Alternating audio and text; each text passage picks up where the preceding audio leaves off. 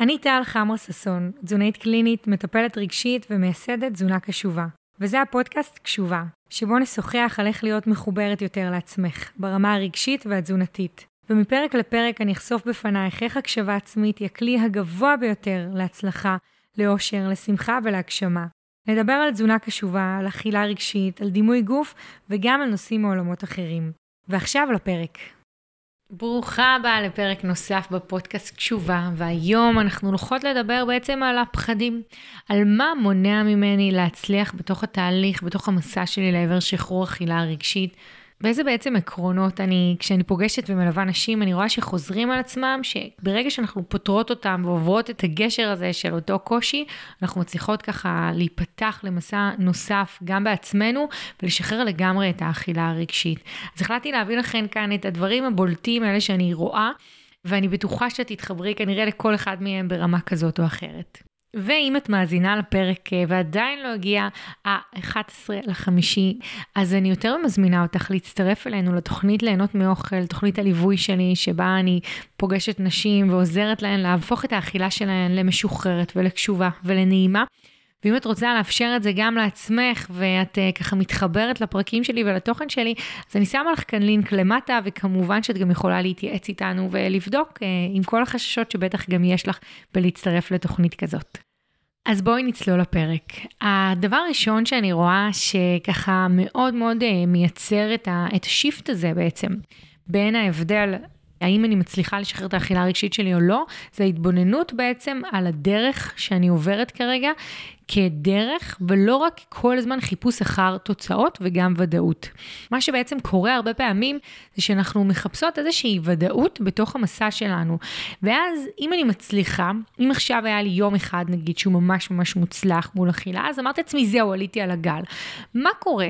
מצד אחד אני אומרת, איזה יופי, כאילו עליתי על הגל, זאת החוויה שלי, אני בחוויה נורא טובה מול עצמי, שלי אני מצליחה. הבעיה היא שברגע שאני בתחושה שעליתי על הגל, מה יקרה למחרת אם אני ארגיש פחות טוב, אם אני ארגיש שאני לא באמת מצליחה, או קצת אכזבתי את עצמי, אפילו ממש דברים בקטנה, אני ארגיש שזהו, אני הרסתי לעצמי. אתמול היה יום שקר וכזב מבחינתי, ואני לא באמת מצליחה. זאת אומרת, אני כל הזמן במין מטוטלת רגשית כזאת, אפשר לומר, שאני נעה בין חוויה של הצלחה לחוסר הצלחה. שזה כמובן נורא הגיוני. מה שקורה זה שאני כל הזמן מחפשת אישור לעצמי, אישור שאני בסדר, אישור שהדרך שלי היא נכונה. ככה אם אני אמשיך ללכת, אז באמת ייפסק לי האכילה הרגשית, אני באמת אצליח לאכול בצורה מאוזנת, באמת המשקל שלי יתאזן. אני כל הזמן מחפשת עבור עצמי אישורים, שזה דבר שהוא לגיטימי לגמרי, אנחנו בנות אנוש וזה ממש הגיוני. אבל אם כל פיפס ביום שלי או בשבוע שלי, אני מנסה לתת לעצמי את הציון הזה ובעצם מנסה בכך שאני מתבוננת על השבוע שלי או על איך שהיום שלי עבר להגיד הצלחתי או לא הצלחתי, אז גם כשהצלחתי, אני באה ליום הבא עם הרבה יותר ציפיות, ושוב, ציפיות זה לא דבר רע, אבל זה נכון לעשות את הציפיות שהן יהיו לי מדויקות ונכונות, ולהבין איך אני יכולה באמת ככה להשתמש בציפיות האלה לעצמי בצורה כזאת שעוזרת לי. וברגע שאני ביום אחד מרגישה שהנה הוא הלך טוב, הבנתי את הגל, עבדתי לפי הקשבה לעצמי וכדומה, הצלחתי לא לאכול את כל העוגת שמרים בשונה ממה שאני עושה, ואני לא מחזיקה בראש ש, שאני כרגע כחלק מאיזשהו תהליך שיכול להיות שמחר יהיה פחות טוב, אז מחר יכול להיות פחות טוב, ואז זה יתסכל אותי. ובכלל, בכלל, בכלל, כי בתוך כל התהליך הזה של אכילה, אני לא עובדת בתוך מעבדה שבה אני חוקרת את עצמי, ויש לי את כל התנאים הכי טובים בעולם, שבהם יש לי רק רק כביכול תאכלי כמו שצריך במרכאות. יש לי לחצים מבחוץ ויש לי עבודה ויש לי את הפרקטיקה של להכין לי אוכל, לדאוג שיהיה לי אוכל מוכן, אה, לקנות אותו, למרות כל הדברים הטובים שיש ככה בחוץ, שיש את הטק-אווי ואני יכולה ויש חנויות נוחות, וקיצור, את הנחיות באותו עולם שגם אני חיה, אבל... אבל לצד כל הדבר הזה, אנחנו לא חיות בצורה שהיא סטרילית. ולכן, עצם ההבנה הזאת היא שהאכילה שלי גם לא יכולה להיות סטרילית, זה חלק ממה שעוזר לי גם להבין שזה מעולה שהצלחתי היום, ואני רוצה להצליח, ואני גם רוצה להבין מה עבד לי היום, ולמה היום הצלחתי לאכול בצורה קשובה יותר, או למה היום לא התחשק לי לאכול את השוקולד. אז אני רוצה להבין, אבל לא רוצה לנסות כל הזמן לחפש ודאות בעזרת תוצאות. זה הרבה פעמים מה שקורה בדיאטה, ואז נוצרת האכזבה המאוד מאוד גדולה. כי תחשבי על הדיאטה האחרונה שהתנסית בה, או על איזושהי דיאטה משמעותית שלקחת בה חלק נקרא לזה, ובהתחלה, כשאנחנו בטח גם אה, יורדות במשקל ומרגישות שממש זורם לנו מול האכילה, שוואי, איזה אכילה מגניבה, כאילו היא מאוד זורמת לי הכוונה, אני רואה את עצמי מתמידה בה ואין לי בעיה, אז אני בעצם מצפה, יש לי את הציפייה בהתחלה שזהו, הבנתי את הדרך שבה אני אמורה לחיות, כאילו נפל לי האסימון לאיך אני אמורה לחיות. ואז הדבר הזה, הוא, הוא מצד אחד נורא ממגנט אותי, וגם עושה לי הרבה מאוד אה, חשק שבאמת זה יעבוד, כי הנה, יש לי איזושהי רומנטיזציה לחוויה הנורא מוצלחת שנותנת לי ודאות ואומרת לי, בכל יום הדבר הזה יכול לקרות, את יכולה להצליח. אבל אין באמת אופציה כזאת. זאת אומרת, גם נשים שעוברות איתי תהליכים, וגם אני ששחררתי את האכילה הרגשית, אנחנו יודעות להגיד שיש עדיין ימים שהאכילה תהיה פחות מאוזנת. הבאתי לכם את זה בפרקים הקודמים כדוגמאות גם מהיום-יום שלי, שברור שיש ימים שהאכילה היא לא אידיאלית, מה לעשות, ושהכי אידיאלי אצלי זה לאכול כשהילל במנסה, כשאני בעמידה אפילו. אז ברור שלא הכל אידיאלי, אבל ברגע שאנחנו מצליחות לאמץ לעצמנו בעצם את ההבנה הזאתי, זה משהו שמאוד משחרר, וחלק מהתהליך, שאם את עכשיו שומעת אותי ועדיין האכילה שלך לא, לא מאוזנת, לא כמו שאת רוצה שהיא תהיה, אז מה שאני ממש מציעה לעשות זה באמת להתבונן על הדרך שאת עוברת וללמוד ממנה, ברור, ללמוד גם מההצלחות שלנו, זה מאוד מאוד מאוד חשוב ללמוד מההצלחות שלנו, אבל לא לחפש רק כל הזמן את התוצאות של הוודאות של הנה, זה הדבר, זה הצלחתי, הנה, זה כל הזמן יעבוד לי. זאת אומרת, כי ברגע שאני באיזה מין גישה כזאת, שהנה, זה הדבר וזה תמיד יעבוד לי, אני עדיין נשארת בשחור או לבן, בהכל או כלום. ולא שיניתי את ה mindset שלי, כי יכול להיות שהשבוע או בחצי שנה הזאת ממש עובד לי לאכול בארוחת בוקר, תשלימי את המשפט, ובחצי שנה לאחר מכן כבר לא יתאים לי אפילו לאכול ארוחת בוקר. אז זה, זה משהו שהוא חשוב מאוד, אז זה התבוננות בעצם הוליסטית על הדרך, וכמובן פחות לשים עכשיו תוצאות וציונים לעצמי, כי אז זה מייצר הרבה יותר סטרס והרבה יותר פחד בעצם מולי. דבר נוסף שממש בולט שאני רואה אותו ככה ב, בתוך התהליך, זה הרצון, וזה מתקשר גם לחלק הקודם, שהדברים יקרו בצורה ממש מהירה. חיפוש כאילו מאוד מאוד מהיר, כי, וזה נובע גם אפרופו מהמון המון אכזבה, כאילו מאיזשהו גם רצון כבר לא לבזבז את הזמן, וכאילו כבר, שמשהו חיצוני, מרוב שאני כבר לא סומך, סומכת, סליחה, על עצמי ולא מאמינה בעצמי, אז נוצר לי איזשהו רצון פנימי שמישהו אחר יגיד לי, את בדרך הנכונה, את בסדר, אז את עושה את זה טוב. ובגלל שאני יכולה לסמוך בסופו של דבר ולהרגיש את זה רק בתוכי, אז אני מחפשת משהו שהוא ייתן לי תוצאות שנקרא לזה שהן נורא מהירות. ואז אם אני בעצם חווה איזשהו כביכול אכילה שהיא פחות טובה ופחות מטיבה, אז אני מרגישה שלא, לא, זה לא באמת עבד לי. ואני יכולה להגיד את זה גם על נשים שהן מספרות לי נגיד באינסטגרם, והן לא בהכרח בתוך התהליך איתי, הן אפילו עושות איזשהו תהליך שהן עצמאי עם עצמן, שהן ניסו אבל הן לא מספיק מצליחות להאמין שהנה, היה לי, נגיד, יכולה להגיד לי, הצלחתי במשך שבוע לאכול לפי התחושות שלי ולפי הרע והשובע, ואפילו הייתי בחו"ל נגיד והרגשתי טוב, אבל חזרתי לארץ ונכנסתי לעבודה ואכלתי יותר מדי, וזהו, זה לא באמת עובד לי. עכשיו, את חיכית רק שבוע. עכשיו, נכון שמן הסתם להחזיק את התהליך הזה לבד זה משהו שקשה לעשות אותו, ואני גם לא בהכרח יודעת אם הוא מחייב לעשות אותו לבד, במיוחד שיש גם המון המון כלים שישפיעו על המון, על ה mindset שלנו ועל התודעה שלנו, ואת זה כמובן, אני מזמינה אותך לתוכנית שלי ליהנות מאוכל. אבל מעבר למקום הזה של כל השינוי של, ה, של ה mindset, חשוב לנו להבין שהשינוי הזה לוקח לו זמן, וזה בדיוק מה שקורה. כשאני באיזשהו חיפוש מאוד מהיר לעבר התוצאה הרצויה, לעבר המקום הזה שאני כבר מצפה מה, מעצמי, מהגוף שלי גם שיגיב נורא מהר, ואת זה נגיד אני רואה מאוד גם בליוויים שלי, שנשים מתחילות להיכנס לתהליך והן מרגישות שהאכילה הרגשית שלהן כבר מתאזנת, או נגיד ההתקפי האכילה לגמרי מתאזנים, אז השלב הבא זה אוקיי, מתי אני יורדת במשקל, ויכול להיות שעברו רק שבועיים, רק שבועיים מהתהליך, מתי אני יורדת במשקל, או, או שלושה שבועות. כי יאללה, אנחנו ישר רצות אחרי הדבר הבא, ובמיוחד המשקל הוא זה שכביכול מוכיח לי שאני בדרך הנכונה. ולכן מה שנורא חשוב לי שתזכרי מה, מהחלק הזה שאני מדברת על, ה, על הפתרון המהיר, על החיפוש המהיר, אנחנו צריכות לזה סבלנות. כשמדובר על שינוי של תזונה, תחשבי על כמה מישורים הוא בעצם, הוא מדבר על השינוי. גם שינוי שאת רוצה בסופו של דבר לראות בצורה חיצונית, אוקיי? שזה מול הגוף שלך, אבל זה החלק האחרון נקרא לזה במסע, או המאוחר יותר, כי השינוי בתזונה מושפע קודם כל מהנשמה שלי, מהנפש שלי, מהתודעה שלי. מאיך אני מרפאת את זיכרונות הילדות שלי, מאיך אני מייצרת אמונות בריאות מול המאכלים, מאיך אני יכולה באמת להתבונן על האכילה שלי ולהצליח להיות מחוברת ברגע הזה הנוכחי למה שהגוף שלי צריך, ואיך אני באמת יכולה להכיר את הגוף שלי ולא להכיר אותו על פי כל מיני אמונות של דברים חיצוניים שנכנסו לי לתוך הראש שלי. זאת אומרת, זה תהליך שהוא ממש גם משנה את האמונות שלי וגם את ה mindset שלי, וכמובן גם את ההתנהגות שלי מול האוכל, ואז כשההתנהגות שלי מול האוכל משתנה ושכבר אין לי אכילה רגשית או שהיא ממש נמוכה ואין לי התקפי אכילה, אז מן הסתם גם הגוף שלי משתנה, וגם האוכל מתאזן, וה, והגוף מתאזן, אבל זה דברים שהם לוקחים זמן, ושאני מחפשת את הוודאות ישר, שהרבה פעמים זה בעזרת המקום הזה של השינוי החיצוני, וזה החיפוש המהיר, אני נשארת, מה שייתן לי, הרי מה, מה מבטיח לי שאני ארד מאוד מהר במשקל? זה שאני בעצם אתחיל עכשיו ואעשה איזשהי שינוי שהוא דרסטי באמת ביום יום שלי, כאילו שינוי מאוד מאוד מאוד דרסטי וחיצון, ו, וקיצוני, סליחה. הוא יוביל לשינוי הקיצוני גם למקום החיצוני בתוך החיים שלי, אבל הוא לא ישנה אותי מבפנים, וזאת הטעות וזה המקום של הדיאטה. פה אנחנו בעצם טועות, וזה מתקשר למה שאמרתי לך מקודם, אנחנו מחפשות ואת מחפשת כנראה ודאות, להבין שאת בדרך הנכונה, להבין שאת באמת צודקת שאת בוחרת בדרך, להבין ש... באמת ללכת לפי תחושות רע והשובע ולפי הקשבה לעצמך זה מה שיוביל אותך לשינוי האכילה ושינוי הגוף וכדומה.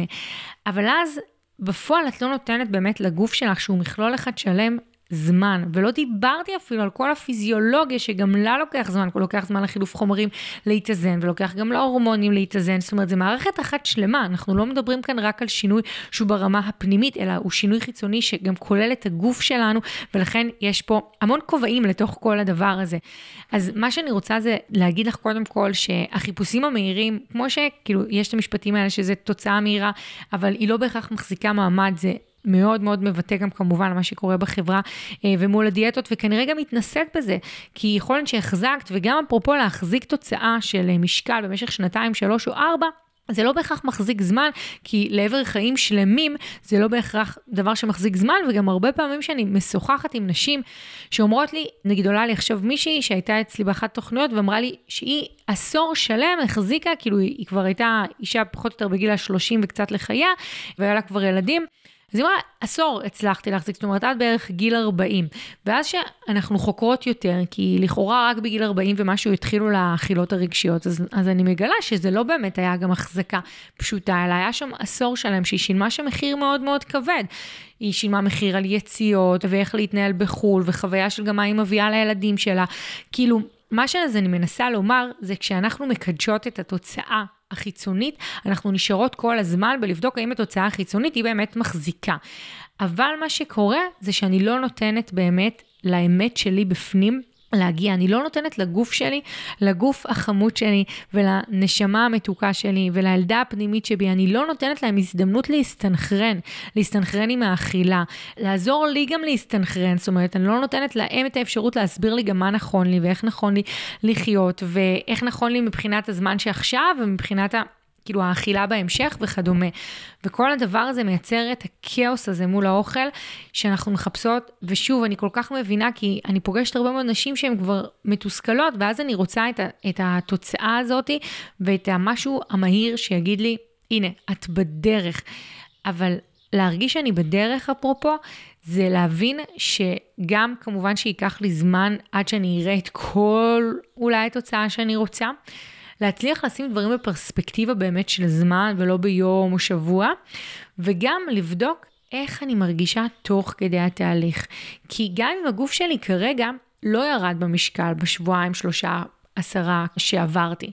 אבל הרגשתי פחות נפוחה פיזית בגוף, והרגשתי שאני פחות מפוחדת ללכת למסעדה, והרגשתי שאני יותר סומכת על הגוף שלי לפני ארוחת צהריים, וראיתי שיש פעמים גם שבארוחת הצהריים אני יכולה להשאיר קצת בצלחת ולא חייבת לאכול את הכל אם שבעתי, אז זה הוכחות שאני בדרך. זאת אומרת, אני לא אומרת בוא נלך בדרך ונהיה עיוורות לאם זה עובד או לא, ממש לא, אבל כן נתבונן על הדברים הפנימיים שהגוף שלי מסמל, גם ברמה הפיזית, כי חד משמעית ברמה הפיזית, ברגע שאני מפחיתה את התקפי האכילה ואת האכילה הרגשית ואוכלת בצורה יותר קשובה, אני ארגיש פיזית טוב יותר. פיזית טוב יותר זה לא בהכרח לרדת במשקל, אלא פשוט ליטרלי נהיה קלילות יותר, כאילו נרגיש טוב יותר, כי נאכל אוכל שיותר מותאם לנו והכמות תהיה מותאמת יותר, ואז אני ארגיש נעים יותר, וזה פידבקים שאני מקבלת אותם די מהר מהגוף שלי. אותו דבר, גם אני, אני ארגיש רגשית שיש לי פחות מעמסה. עכשיו, זה לא אומר שהכל ייפתר, וזה גם לא אומר שאם הרגשתי, כמו שאמרתי מקודם, שבוע קלילה, אז, אז לא יהיה לי עכשיו התקף אכילה שאני ארגיש איתו אחריו לא טוב. אבל הכוונה היא לבדוק האם ברגעים שאני כן עובד לי המקום שאני מקשיבה לעצמי, מה בעצם זה מספר, מה, מה הגוף שלי מספר, איך אני מרגישה בתוך עצמי, וזה מה שיעזור לי להבין אם הדרך הזאת מתאימה לי. עכשיו, למה זה כל כך חשוב? זה חשוב כי יש המון פעמים שאני מרגישה קצת אבודה, וגם זה אחד מהדברים שאני עוזרת לאנשים להרגיש בתוך התהליך, כי לפעמים אנחנו מרגישות בתוך תהליך קצת אבודות, וזה בסדר, או קצת לא אבודות, אלא שאנחנו לא, לא בדיוק מצליחות אותו כמו שציפיתי. וברגע שאני מבינה מה בעצם הסימנים שהגוף שלי מאותת בי, מאותת לי, סליחה, שזה עובד לי, שהדברים עובדים לי, שאני כן בדרך, שהוא מגיב לי טוב, שנעים לי, אז כשאני בודקת אם נעים לי בדרך, וככה אני יכולה להבין אם אני רוצה להמשיך עם הדרך. ובאמת בתוך חברה שמקדשת את החיצוניות ואת התוצאות ואת ההישגים, ובטח בעולם הזה של משקל, היא מאוד מקדשת. הרי לא מדברים כמעט על בריאות, נכון? מדברים בעיקר על, על משקל ועל נראות, והבריאות והמשקל מאוד מתערבבים וכאילו מספרים את אותו סיפור, אבל הם לא. אז בחברה, ובטח בגוף שכל מה שכאילו מצפים ממנו זה לרדת במשקל, אם אני לא יורדת במשקל בתחילת התהליך, אז אני מרגישה שאני לא בדרך הנכונה, ולכן אנחנו יכולות להרגיש שאני בדרך הנכונה. כמו שזה בדיוק מתחבר גם לפרק על החוכמה הפנימית שאת מוזמנת להאזין אחר כך, זה כל מיני סימנים שאני מגיעה אליהם מתוכי ומתוך הגוף שלי ומתוך הנפש שלי, שאני מרגישה שהדברים מתחילים להסתנכרן, ואז אני מבינה שאני מתחילה להיות בדרך הנכונה. דבר נוסף שהוא ממש ממש חשוב זה החוויה הזאת שאני לא באמת מאמינה שאני יכולה להשתנות. עכשיו יכול להיות שאת מקשיבה לי כרגע ואת אומרת לעצמך אבל ברור שאני מאמינה שאני יכולה להשתנות או, או אני מאמינה שעם הדרך הנכונה אני יכולה להשתנות או, או איזשהו מקום כזה שאת כן מרגישה שאת מאמינה בעצמך. חשוב לי עדיין שתיקחי רגע את מה שאני אומרת ותנסי לבחון אותו באמת בתוך החיים שלך. יש לנו לרוב שתי קולות, ויש את הקול הביקורתי, השופט, הקול של הלא בסדר. שהוא קול שלפעמים אני, מרוב שהוא קיים אצלי בצורה אה, קבועה ביום יום שלי, אני בכלל לא מרגישה ולא שמה לב שהוא נמצא אצלי. ויש את הקול שמאמין שאני יכולה להשתנות, ושאומר ש... ושאופטימי יותר, שכמובן אצל כל אחת מאיתנו זה שונה לכאן או לכאן. ומה שאני מזמינה אותך זה לבדוק מתי עולה לך הקול שאומר לך שאת לא באמת יכולה, שאת לא באמת מסוגלת, שזה לא באמת בשבילך, שעבורך תזונה קשובה לא באמת יצליח. מתי התחושות האלה שאת מרגישה ממש זה איזושהי חוויה גם אה, נפשית ופיזית כזאת של מין אה, עייפות כזאת, תחושה ירודה כזאת, מין כזה down כזה, איזושהי באסה. מתי את מרגישה את זה? ואני מזמינה אותך להתבונן על זה בהקשרים לאכילה, בזמן אוכל, יותר גם אחרי האכילה אולי, אחרי מפגש אולי עם חברה שפתאום השווית את עצמך והרגשת שהיא במקום גבוה יותר מול האוכל ואת לא. לשים לב לקולות האלה, המורידים, המשווים, המנכסים, בקיצור, קולות כאלה שמורידים בתוכנו. כי הקול הזה, חשוב לי לשים לב אליו, לא בשביל להגביר אותו, אני לא רוצה יותר נוכחות שלו בחיים שלי. אבל אני רוצה לענות לקול הזה. ברגע שאני מתעלמת ממנו, לא מספיק שמה לב מתי הוא מגיע, מה שקורה בעצם בחיים שלי, זה שאני, שאני בעצם נותנת לו מקום וכאילו שמה עליו סימני קריאה. כי תחשבו רגע שאני צופה במישהו שאומר לי אה, איזה, לא יודעת, מכוערת את, או איזה גרועה את, או משהו כזה. אם אני לא עונה לו, אוקיי, ובטח אם הוא חוזר על זה, וזה מישהו שאני מכירה, לא עכשיו מישהו ברחוב שבסדר, שילך לא יודעת לאן, אז מישהו שאני מכירה ממשיך ומדבר עליי ככה בצורה לא נעימה, אני בעצם במילים אחרות, אם אני לא עונה לו, אז אני אומרת לעצמי, טוב, כאילו, זה נכון. זה מה שאני נותנת בעצם למה שהוא אומר להישאר איתי. ויש כמובן פעמים שאני לא יכולה לענות וכדומה, אבל נניח זה אדם, נניח זה בן זוג שלי, נניח זה חברה, נניח זה אדם שכן יכול להתקיים לי איתו קשר, אה, ויש לי איתו קשר. אז אותו דבר כמוני, כשיש לי את הקול המוריד הזה בתוך הראש שלי, שאומר לי, את לא יכולה, ואת לא מסוגלת, ואת לא מספיק טובה, אז בעצם מה שקורה זה שאני לא עונה לו, וכשאני לא מזהה אותו, אני משאירה אותו, ואז הוא מקבל יותר ויותר נפח ביום-יום שלי, וזה המקום של האמונה. עכשיו תשימי לב מול סיטואציות במיוחד שעתיד להיות בהן אכילה שהיא פחות מאוזנת, יותר נשנשנית, אכילה רגשית. לדוגמה, אם את מרגישה שאת בשבת בצהריים, שם יותר קשה לך, או ביום שבת בכללי, תשימי לב איפה הקול הזה כבר מתחיל לספר לך שהיום יהיה גרוע, שהיום יהיה התקף אכילה, שהיום את תנשנשי, שהיום העוגה הזאת תיגמר כי את אוכלי את כולה ואיזה גרועה את. תנסי לשים לב מתי הקול הזה בעצם מתחיל להגיע, מתי הוא מתעורר. הקול הזה, מה שאת יכולה לעשות זה להתחיל לענות לו. לענות לו כמו מישהי שבאמת רוצה להגן עליה ולהגיד לעצ... על עצמה גם שאת מאמינה שאת יכולה אחרת ושזה יכול להיות אחרת ושאת פותחת את עצמך לה... להזדמנות שזה יהיה אחרת. ואת יודעת שככל שנגיד תעבדי על עצמך או תגידי לעצמך שאת טובה זה יהיה אחרת. ואת יכולה אפילו לשאול את הקול הזה למה באת? מה אתה מנסה עוד לספר לי? למה אתה לא מאמין בי? אני מאמינה בעצמי. וללכת עם איזושהי אמרה כזאת שהיא מרימה אותך ולהגיד לך, בעצם להגיד אותה. כל פעם שהקול הזה עולה באותה סיטואציה או באותו יום או באותו יום מטרגט. למה זה כל כך חשוב לעשות את זה? כי ברגע שאני מצליחה באמת לשים לב לקול הזה, אני הופכת בעצם להוביל אותי ולא הוא זה שמוביל אותי. אני לא רוצה שהקול הזה יוביל אותי. ברגע ש... אני נותנת לו, הוא, הוא מגיע והוא בקטנה כזה, זה כאילו כמו זמזום, ו... זמזום מאחורי האוזן, ואני רוצה להגיד לך שבאמת באמת, אם יש לך אכילה רגשית, הקול הזה קיים אצלך בוודאות. הוא נמצא מול הגוף שלך, הוא נמצא מול האכילה הרגשית שלך, מול האכילה ביום-יום שלך, הוא נמצא שם. אבל מרוב שאנחנו רגילות אליו, זה כמו איזשהו זמזום כזה, אז אני לא כל כך שמה לב אליו, זאת אומרת, הוא נמצא והוא כזה מזמזם לי מאחורי הראש. מה שאני רוצה בעצם לעשות, ושמאוד מאוד חשוב לי, זה להתחיל להיות ערנית יותר אליו. כשאני ערנית, אני כבר לא נותנת לו להוביל אותי. וזה משהו שהוא כל כך דרמטי. אם הקול הזה יוביל אותי, אני אגיע לאותה סיטואציה, לאותה שבת, לאותו ערב לבד, לאותו אחר צהריים, ודברים יקרו אותו הדבר. אז מעצם זה שכבר התחלתי לשים לב לקול הזה, לשוחח איתו, לשים עליו סימני שאלה, את לא מבינה כמה דברים התחילו בעצם לזוז ולהשתנות, מעצם זה שאת מתחילה להיות ערנית ולא לתת לו רק הוא להכתיב את הטון בעצם באכילה שלך וביום יום שלך. דבר נוסף שאני רואה ממש זה, זה איזושהי ציפייה מהגוף שלי להיות כל יכול. זה דבר שאני אני רואה אותו שהוא גם הוא הגיע בעקבות אולי כל מיני תקופות שהרגשנו שאנחנו יכולות לאכול פחות, או נגיד תקופות שנמנעתי מגלוטן והרגשתי שזה היה לי טוב, או שאכלתי איזושהי תזונה מסוימת של אה, קלוריות מסוימות או נקודות מסוימות, לא משנה איך. ואמרתי, הנה, זו תקופה שעובדה, זה הספיק לי, הכמות הזאת הספיקה לי והכל היה בסדר. הבעיה היא שזה בעצם משאיר לי איזושהי אמונה שמה שיכתיב לי את האכילה גם עכשיו, זה פשוט להיצמד לאותו תפריט, וברגע שאני אחליט שזה מה שהגוף שלי צריך, אז פשוט זה מה שיקרה, נכון? יש איזושהי חוויה כזאת של אני בסך הכל צריכה לקבל החלטה, אני בסך הכל צריכה לרצות מספיק, אני בסך הכל צריכה, כאילו משהו שמאוד משטיח את כל העניין של בכלל אוכל בתוך החיים שלנו. כי בעצם מה קורה כאן? הגוף שלי הוא פרטנר מאוד מאוד חשוב באיך נכון לי לאכול, והרבה פעמים אנחנו שכחות מזה. אנחנו מרגישות ששוב, בעולם שמקדש תוצאות ושמקדש את הוודאות הזאת של קחי תפריט וככה תגיעי לבטן שטוחה, ככה תגיעי לישבן מכותב, ככה תורידי את המשקל אחרי הלידה. כשאני נמצאת בתוך עולם כזה, שזה מה שהוא מקדש, וכנראה גם התנסיתי בדיאטה אחת כזאת או אחרת בחיים שלי, וגם ראיתי כביכול שזה עובד, אני אומרת, מה הבעיה? מה הבעיה להכתיב לגוף שלי מה שהוא צריך לאכול?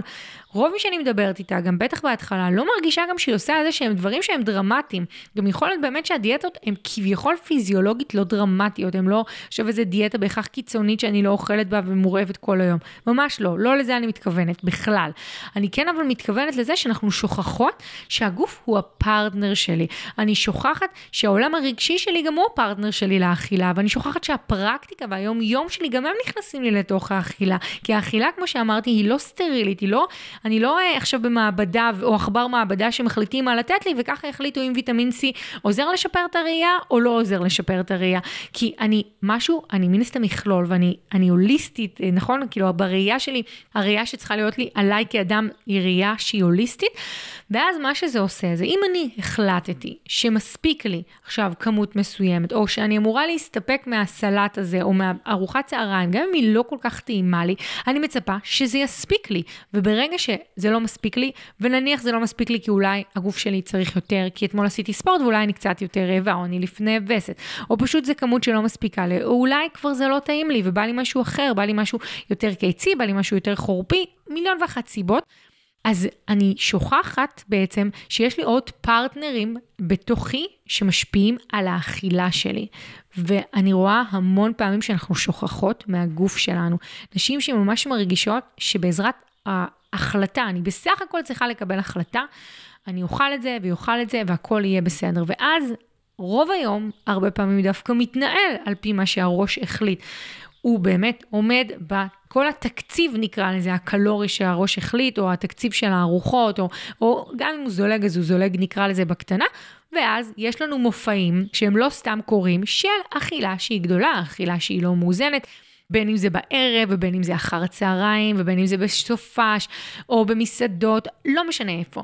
וכשיש לי את המופעים האלה, נקרא לזה, של אכילה שהיא לא מאוזנת, אז שווה לי לבדוק מה קורה בעצם בשאר היום, עד כמה אני בעצם משתפת את הגוף שלי וכן חושבת שראוי שהוא יהיה הפרטנר שלי ברמה כזאת שאני בודקת איתו אם הוא רעב, אם הוא שבע וכדומה, או שאני לא באמת משתפת את הגוף שלי בתוך המקום הזה, ואני בעיקר מחליטה איך לאכול מתוך המקום של הראש שלי, ומתוך המקום של כמה שצריך, ולכן זה חשוב להבין, יש המון פרטנרים לאכילה שלי, ואני יכולה להגיד גם עליי, כשאני יודעת שאני בימים שאני מאוד מאוד מאוד עייפה, ומי שמאזינה פעם ראשונה, אז אני אגיד שיש לי תינוק מהמם בן ארבעה וחצי חודשים, ועוד ילדה שהיא בוגרת יותר, ועדיין כמובן ש, שיש לי לפעמים סדר יום שהוא נורא מעייף, אז כשאני יודעת שאני ביום מאוד מאוד מעייף, אני לגמרי לגמרי משחררת מעצמי גם את הציפייה של האכילה. נניח אני כן מנסה באחר הצהריים לאכול ירקות, וגם לרוב בערבים שיהיה לי ירקות. לא תמיד זה מצליח לי, אבל בצהריים נגיד אני יכולה להגיד שאני מאוד משתדלת.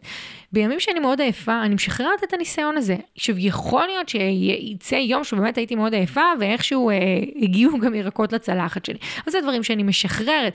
אותו דבר, גם יכול להיות שאני אוכל שם הרבה יותר מתוק, אבל כמובן שזה לא יגיע לאכילה רגשית או התקף אכילה, אבל זה כן איזושהי דוגמה לזה שהאכילה היא לא סטרילית. וברגע שאני מבינה שכרגע לתוך השיקול של מה אני אוכל נכנסת עייפות מאוד מאוד גדולה, ואיזושהי מציאות חיים גם שאני לא לבד, כאילו בעולם הזה כרגע, אז יש לי גם הרבה יותר חמלה בתוך המקום הזה, ואז גם אם האכילה היא לא לפי האידיאל שהייתי רוצה שהיא תהיה, וזה בסדר, היא הופכת להיות לא יותר מדי, אבל גם רחוקה ממנו, והבנתי שבעצם בתוך המקום הזה הוספתי עוד פרטנר. הפרטנר, נגיד, הפעם היה עייפות. זה יכול להיות כמובן, יכול להיות גם יום שהוא רגשי, שזה יכול לבוא גם לצד השני, יכול להיות שגם ביום שאני מאוד מבואסת, אני פחות ארצה לאכול. זה בסדר שגם זה ישפיע כמובן גם לצד הזה, כי זה יכול להיות לכאן או לכאן. אחד מהדברים הנוספים שאני רואה שהם ממש ממש מקשים גם על כל העבודה הזאת מול שחרור אכילה רגשית, זה כשאני תקועה עם דימוי גוף מאוד מאוד מורכב ולא מטיב.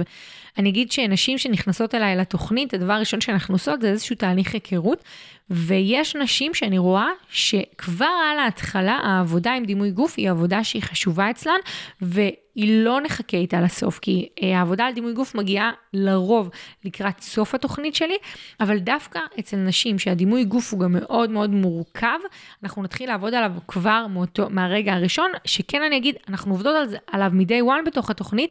אבל יש אנשים שרואים שממש ממש קשה להן, ולכן זה משהו שאני לא יכולה להניח אותו בצד. ולכן אם את מרגישה שמורכב לך מן הסתם מול האוכל, שווה לבדוק האם בכלל את חושבת שכדאי לך לכבד את הגוף שלך, שאת רוצה לכבד את הגוף שלך. מה את חושבת על הגוף שלך? מה הגוף שלך מספר עלייך? מה את מרגישה? איך הוא מייצג אותך בעצם כרגע? תחשבי על השאלות האלה, ואת יכולה גם לחזור אחורה ולהקשיב להן פעם נוספת, כי יש בשאלות האלה כמה וכמה דברים שהם חשובים.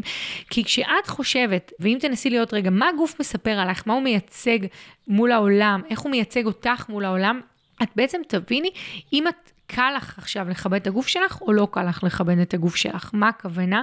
הרבה פעמים אנחנו מרגישות שהייתי רוצה כבר להגיע למקום שהגוף שלי נראה אחרת, ולכן זה שם אותי בחוויה שאני סולדת ממה שאני רואה עכשיו במראה, שאני גם בזה קצת למה שאני רואה, אני מיואשת, אני מתוסכלת, אני מאוכזבת, כל אחת והמילים שמתאימות לה.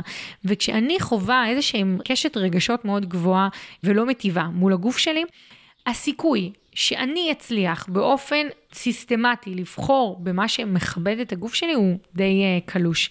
ושימי לב, אני מדברת על אם אני מכבדת את הגוף שלי ולא בהכרח אם אני אוהבת את הגוף שלי, כי לאהוב את הגוף שלי זה כמה שלבים מעל, והלוואי שכולנו נהיה בתוך המקום הזה, אבל, אבל זה עוד לפני כן. זה אם אני מכבדת את הגוף שלי. ולכבד את הגוף שלי זה לא להתבייש בו, וזה לא להסתיר אותו, וזה לא לנסות, וזה לא להתעמר בו, וזה לא לדבר אליו בצורה שהיא מגעילה. כי הרי אם דיברתי על זה שהגוף הוא פרטנר משמעותי בתוך היום-יום שלי, הוא פרטנר משמעותי בתוך האכילה שלי, נכון? אני אראה את מי אני מזינה. האוכל בסופו של דבר נכנס לתוך הקיבה שלי, המעיים שלי, הוא בעצם כאילו נכנס לגוף שלי. וכשאני מרגישה שהגוף הזה, שהוא זה שיודע גם לאבד לי את האוכל, הוא גוף שאני לא מכבדת ולא אוהבת ולא מכירה ושונאת או סולדת או מתביישת בו או מאוכזבת ממנו, מה הסיכוי שאני ארצה לה, להזין אותו באוכל שהוא טוב לו? הסיכוי די קלוש ואני מניחה שאת מבינה את זה. כמו כל מערכת יחסים עם אותו אדם שאני לא מכבדת, אז הסיכוי שבאמת אני ארצה לעשות עבורו משהו מטוב הלב שלי ולצאת מגדרי או לעשות עבורו משהו טוב, הוא הרבה יותר קטן. וכל המקום הזה של הדימוי גוף, הרבה פעמים אנחנו מרגישות ש... מה הקשר עכשיו לדימוי גוף? בואי נדבר על התכלס, אבל זה בדיוק התכלס, וזה בדיוק ההבדל גם בין תזונה קשובה לבין המקום של בוא נעשה תהליך שיגמר בתוך שבוע. כי כשאני מבינה שתזונה קשובה לעצמי זה גם להיות טובה לעצמי, כי זה המקום שבאמת ירפא את, ה, את היכולת שלי גם להחזיק את התזונה, תזונה שהיא מטיבה לי בכל מיני תקופות החיים, הרי מעגל החיים שלי הוא משתנה ויש תקופות שהן עמוסות יותר, יותר פנויות וכדומה. ולכן לעבוד על, על דימוי גוף שהוא מטיב ודימוי גוף מטיב מתחיל מלכבד את הגוף שלי ולשים לב מתי אני מרגישה שאני מתביישת בגוף שלי, מתי אני בעצם מתנהגת אליו בצורה שהיא הרסנית ושאני מפלה אותו. כשאני אשים לב, אני אתחיל לעשות כאן עבודת עומק, ואני יכולה להגיד את זה גם עליי, שברגע שהחלטתי שאני פשוט מנסה רגע לשים בהולד את כל הג'ינסים, והיו לי הרבה ג'ינסים שהרגשתי שאני בזמנו, כשהתחלתי את האכילה הקשובה, לא נכנסת אליהם, קודם כל זרקתי אותם. לימים אני יכולה להגיד שירדתי במשקל, ואני מעריכה שהג'ינסים האלה היום היו עולים עליי, אבל גם אם הם לא היו עולים עליי, זה לא רלוונטי, ורק עכשיו חשבתי אפילו על הדבר הזה שאמרתי לכם, וזה קרה לפני 14 שנה כבר, אז כאילו, זה ממש לא היה רלוונטי בתוך כל התהליך. כי ברגע שהחלטתי, ואני ממש זוכרת, כאילו, את הג'ינס הלבן ואת הג'ינס הקצר, שלא משנה, של איזושהי חברה שהיא מוכרת, וקיצר, אני זוכרת אותם, ג'ינסים שכאילו ממש אהבתי, והגעתי אליהם באיזושהי דיאטה קיצונית אחת, ואז כל הזמן התחילו להכילות רגשיות, ואני זוכרת שבחרתי להפסיק איתם, לתרום אותם, כנראה לא זוכרת מה עשיתי איתם בדיוק בזמנו, אבל, אבל העפתי אותם מהארון שלי. והלכתי, אני גם זוכרת לאיזה חנות, הלכתי לקסטרו וקניתי לעצמי אז ג'ינסים, אני, אני פשוט זוכרת, שתי ג'ינסים כאים שאהבתי. והרגשתי שאני הולכת בעולם קודם כל, וקודם כל מגיבים אליי, כאילו אני זוכרת, החמיאו לי, כאילו אני עכשיו מספרת לכם את זה ונזכרת במי שהחמיא לי ומי שהייתי איתו בזמנו וכדומה. וכבר זה העלה לי חיוך. אבל מה שאני מנסה לומר זה שחלק מהחוויה הזאת של לבוא ולהגיד, רגע, אני כרגע ראויה, אני, אני כרגע ראויה, לא יודעת מה יהיה בהמשך. ולא ידעתי מה יהיה בהמשך, וגם אני עשיתי את זה כשאז התחלתי את האכילה הקשובה שלי, התחלתי את זה ממקום שמחליט של חלאס, נמאס לי, אני שמה, אני זורקת את הג'ינסים, אני לא יודעת אם אני ארד במשקל או לא, לא אכפת לי גם כרגע אם נראית במשקל, כי פתאום נפלה לי הערה כמה זה תופס לי מהיום יום שלי, וזרקתי אותם כאקט שבאמת באמת אומר לא אכפת לי. לימים ירדתי גם במשקל, אוקיי? אבל זה לא הדבר הכי מהותי ש, שקרה לי, וגם זה לא הדבר ששינה לי את החיים מבחינתי, אלא מה ששינה לי את החיים זה ממש לא המשקל, אלא השינוי הפנימי שהתחלתי ליצור בתוכי, שהשפיע על האכילה שלי והשפיע על הדימוי עצמי שלי ועל הדימוי על הדימוי גוף שלי ועל מיליון ואחד דברים. אבל הוא התחיל מתוך מקום שאומר, אני מפסיקה להתעמר בגוף שלי. אז זה התחיל מזה שאני לובשת בגדים שיותר נעים לי בהם, ושמחמיאים לי, ושאני גם לא אה, צריכה, אה, לא יודעת, להיחנק כדי להיכנס אליהם. ואז גם הרבה יותר, את גם הולכת, את מתהלכת באנרגיה שהיא נעימה יותר, וכיף לך יותר. תדמייני את עצמך, קונה משהו שבאמת נעים לך, לא עוד איזה פריט שישב שם בארון, משהו שכזה כיף לך איתו ושנעים לך ללבוש אותו, והוא לא לוחץ לך. אז הוא גם משפיע על איך שאת מרגישה, ואז הצורך גם לאכול את עצמי פוחת. עכשיו, ברור שכל מה שאני מספרת לכם, גם, גם כאן, בדברים שמונעים מאיתנו אה, להפסיק את האכילה הרגשית, זה לא כל דבר אחד לבדו, אלא זה, זה מכלול של המון המון דברים שאני פועלת בהם בכל מיני רבדים, שבסופו של דבר מתחברים לדבר אחד של חיבור לעצמי. אבל הכבוד לגוף שלי זה גם מתחבר לקול הזה הקטן שאומר לי שאני לא מספיק טובה או לא נראה טוב, וגם לקול הזה אני רוצה לענות, כמו הקול שאמרתי לכם, שאומר עכשיו בפרק שאני לא אצליח מול האכילה בשבת, אני לא אצליח בערב, אותו קול שאומר לי, את לא נראית מספיק טוב, את מכוערת וכל מיני דברים כאלה. ולכן אני רוצה לכבד את הגוף שלי, זה נורא נורא חשוב. כל אחת יכולה לבחור מה מתאים לה, לכבד את הגוף שלי, זה יכול להיות לקנות לעצמי חזייה שלא לוחצת, זה יכול לקנות, לקנות לעצמי שרשרת, מכנס חדש, או כל פעם שאני תופסת את עצמי, מסתכלת במראה ומתאכזבת, למצוא גם משהו שאני מוקירה עליו, שאני אומרת עליו תודה, לא לצחוק על הגוף שלי בפני אנשים, לא לצחוק עליו בפניי, לשים לב מתי אני מתביישת, מתי אני מכסה את עצמי סתם. המון המון דברים שזרקתי לכם, תקחי משהו אחד וכבר כאן תתחילי לייצר איזושהי פעולה שהופכת להיות מטיבה לגוף שלך, וזה המקום של לכבד את הגוף שלי, ובאותה נשימה גם לכבד את המסע שלי ואת התהליך שלי. אני באמת באמת לומדת יותר ויותר, ככל שהחיים גם מזמנים לי כמובן כל מיני שיעורים ודברים נוספים, כמה הכל הוא פשוט מדויק ולא קורה לנו סתם ככה, וגם האכילה הרגשית היא יכולה להפוך להיות המתנה שלך. ואני לא יודעת אם ראית, כתבתי על זה פוסט לפני כמה ימים, כי באמת באמת אני מאמינה בזה. האכילה הרגשית היא המתנה שלך, ואני יודעת להגיד שבזכות האכילה הרגשית והתקפי האכילה, Ágila למדתי להיות מחוברת לעצמי. הם פתחו לי את העולם הזה של ההקשבה לעצמי, של החיבור לעצמי. אני חושבת שאם הם לא היו קורים לי בחיים, אני לא יודעת איפה הייתי, ואני מרגישה שהם לקחו אותי לגמרי למחוזות שהם טובים לי ונעימים לי ובריאים לי, ממש לא רק ברמה הגופנית ומול האכילה, אלא מחוזות הרבה יותר גבוהים גם רק מהמקום הזה. וכשאני לומדת ו- ולוקחת לעצמי איזושהי הבנה שאני רוצה ללמוד ולשנות את האכילה מתוך מקום פנימי, וללמוד מה היא מספרת לי, כי כי היא מספרת לי משהו, ואם כל פעם אני מוצאת את עצמי ברצון ללכת לנשנש ומתוק, אני מצליחה להכניס סקרנות וחמלה לתוך התהליך שלי, וגם להבין שזה מסע. אחת מסיימת כביכול את המסע שלה מול האוכל בשבוע, ואחת צריכה שנה. וכל אחת נמצאת במקומות שהם אחרים, אז ברגע שאני מצליחה באמת להרגיש את זה מול עצמי ולתת לעצמי הזדמנות גם לטעות בתוך המסע ולהבין שהתשובות שלי נמצאות בתוכי, אז בפעמים הבאות שאני ארגיש צורך מוגבר למתוק, אז אני אבוא ואהיה סקרנית יותר לחשק, אני אבוא ואשאל את עצמי מה החשק הזה מספר לי, אני אבוא ואתחיל לשוחח איתו, אני אבוא ואבין שיש לי כאן הזדמנות שאולי אם אני רוצה הרבה מאוד מתוק, יכול להיות שכרגע הוא מספר לי על איזשהו צורך שלא, שאני לא נותנת לו מענה, ואני יכולה להגיד שזה מאוד, נגיד, גם נפוץ אצל אימהות, שלפעמים אחר הצהריים יכול להיות כזה קשוח, ואין לי זמן לעצמי, וזה כבר היה אחרי איזשהו יום עבודה, ואז אני מרגישה הרבה יותר צורך במתוק. אבל אם אני רגע אבין, אני אבין שהילדה הפנימית שלי כרגע בהולד, ואני רק המבוגר האחראי, ואני צריכה לתת פה מענה ל- לילדים, או לילד אחד, בסדר, זה לא משנה. וזה אולי קשוח לי כרגע, וברגע שאני רק רואה את זה ומשוחחת עם המקום הרגשי, אז עצם זה שאני מזהה אותו, זה יכול רגע להוריד את הצורך להתנתק בעזרת אכילה, כי הניתוק הזה של העוד מתוק רק יאכזב אותי יותר ויתסכל, וגם לא ייתן לנשמה שלי את מה שהיא צריכה, וזה הכי חשוב. ככה אני יכולה להתחבר לעצמי, שאני מבינה מה הצורך הזה המוגבר לאוכל מספר לי.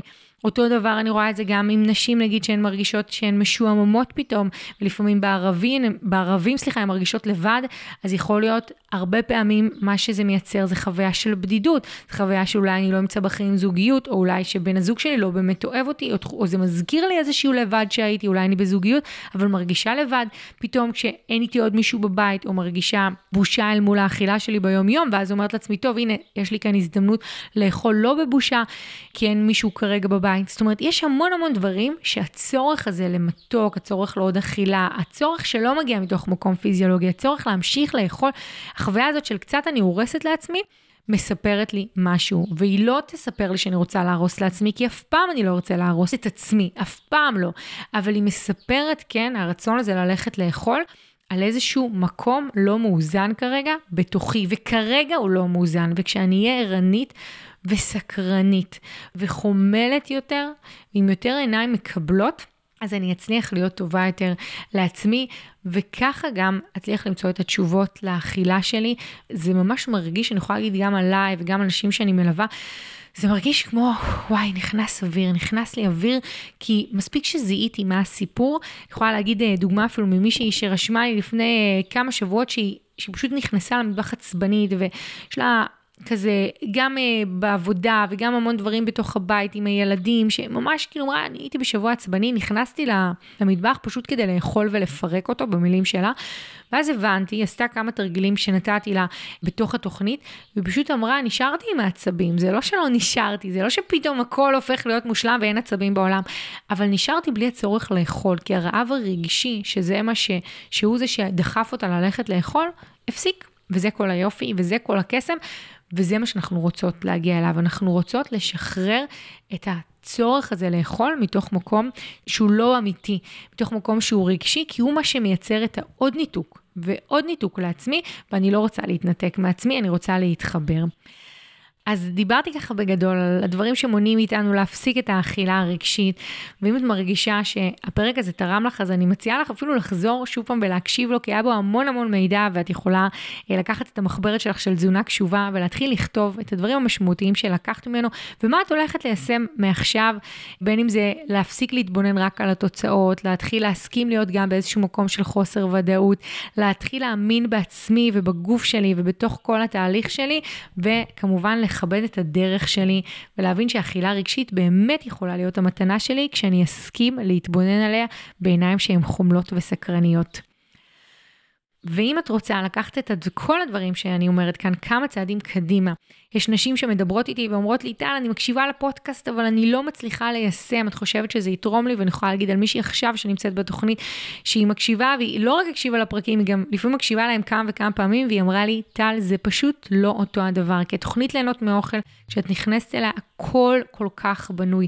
מה שאני מביאה לך בתוכנית ליהנות מאוכל, אלו לא דברים שאני יכולה להביא כאן בפודקאסט, מהסיבה הפשוטה, שאני יודעת שמי שנכנסת לתוכנית, אני מכירה אותה ואני מלווה אותה, ואני יודעת שאני אהיה כאן גם החלק הטיפולי בסופו של דבר, כי אני גם מטפלת רגשית וגם תזונאית קלינית, ואני אהיה בחלקים, גם שתרגישי לא בטוח, גם שתרגישי לא טוב, אני כאן כדי להחזיק את זה, אני שותפה איתך לתוך המסע הזה.